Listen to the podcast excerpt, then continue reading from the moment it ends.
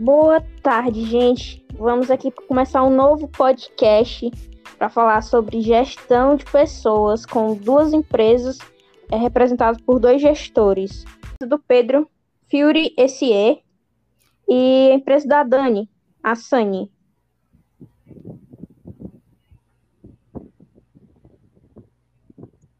Para vocês. É, e vocês vão. Vamos conversar aqui um pouco sobre. Fazer a primeira pergunta é, para o Pedro para a empresa do Pedro.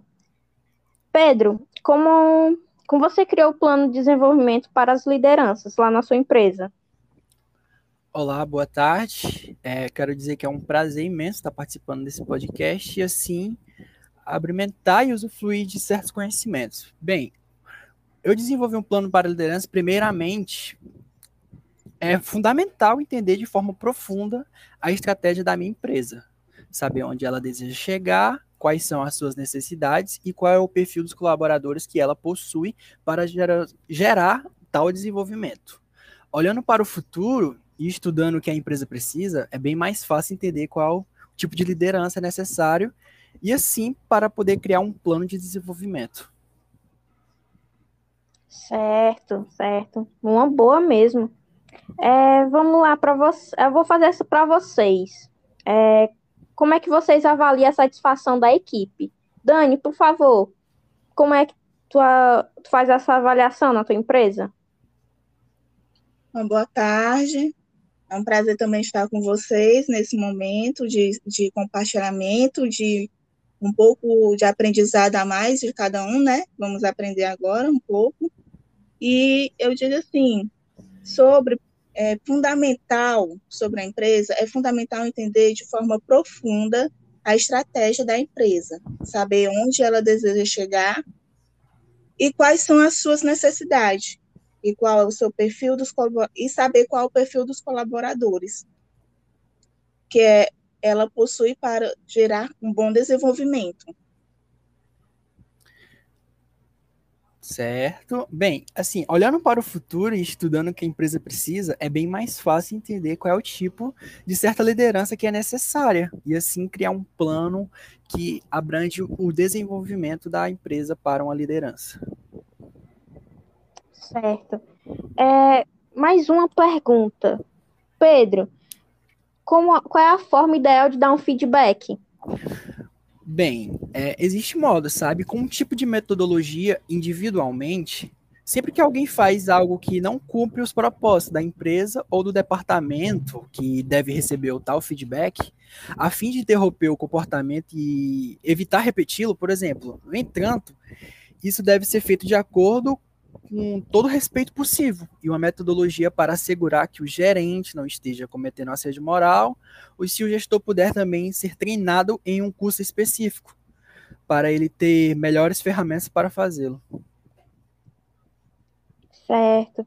Galera, vamos dar aqui um intervalozinho rapidez e voltamos logo.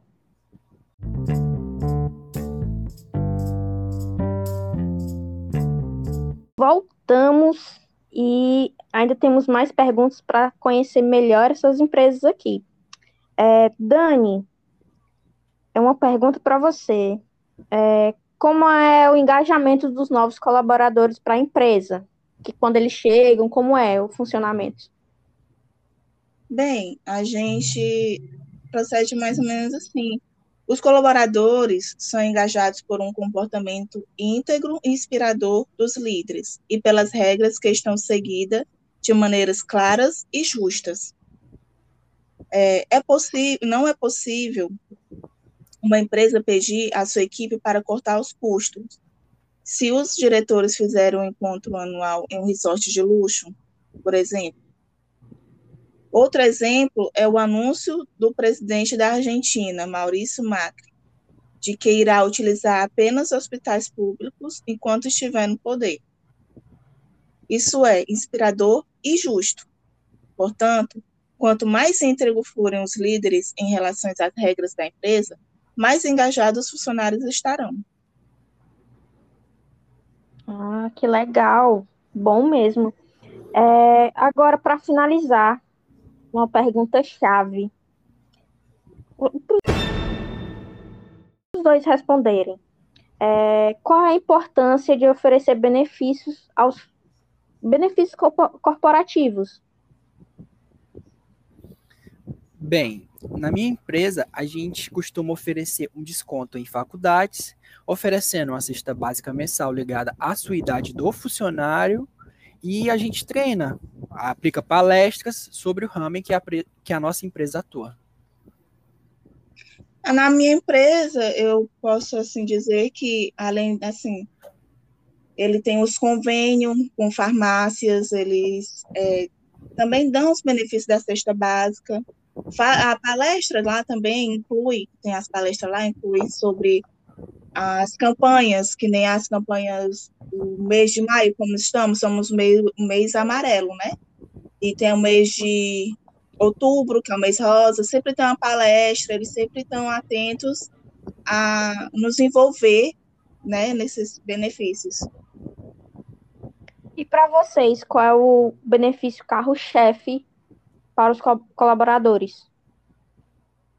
É, plano, para mim, assim, o carro-chefe que a empresa necessita hoje em dia é ter o plano de saúde incluso nesse benefício junto com o, o Vale Alimentação. Para ti, Dani. Cargo-chefe. Eu também acho muito também importante é, sobre o benefício, como eu falei antes, da farmácia, porque às vezes é, um remédio que a gente precisa, né, e no momento a gente não está com os, a economia boa, né, não está com dinheiro para pagar ali na hora, então com convênio você pode comprar, né, se precisar. E a cesta básica, que ajuda muito também, eu, eu creio que a cesta básica também é um cargo-chefe, como o Vale Transporte. São cargos-chefes que eu acho que uma empresa tem também. Certo. Então, os principais é plano de saúde, alimentação e transporte, ir, ir e vir, né? Muito bom, muito bom. É, agora a gente está encerrando esse podcast muito rico em conhecimentos. Obrigada a vocês por participarem. Obrigada às empresas que disponibilizaram vocês. E vamos encerrando aqui. Muito obrigada. Se vocês quiserem falar alguma coisa, está aberto. Obrigado. Quero dizer que é um prazer, foi um prazer imenso participar desse podcast, seu Ingrid. E é isso. Quero dizer que pense no futuro e dê valor à sua empresa.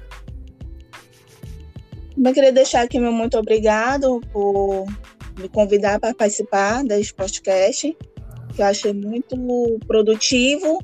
Gostei de saber também algumas, algo mais sobre as outras empresas. Boa tarde para você também, Pedro, e que possamos fazer outros podcasts. Boa tarde. Boa tarde, gente.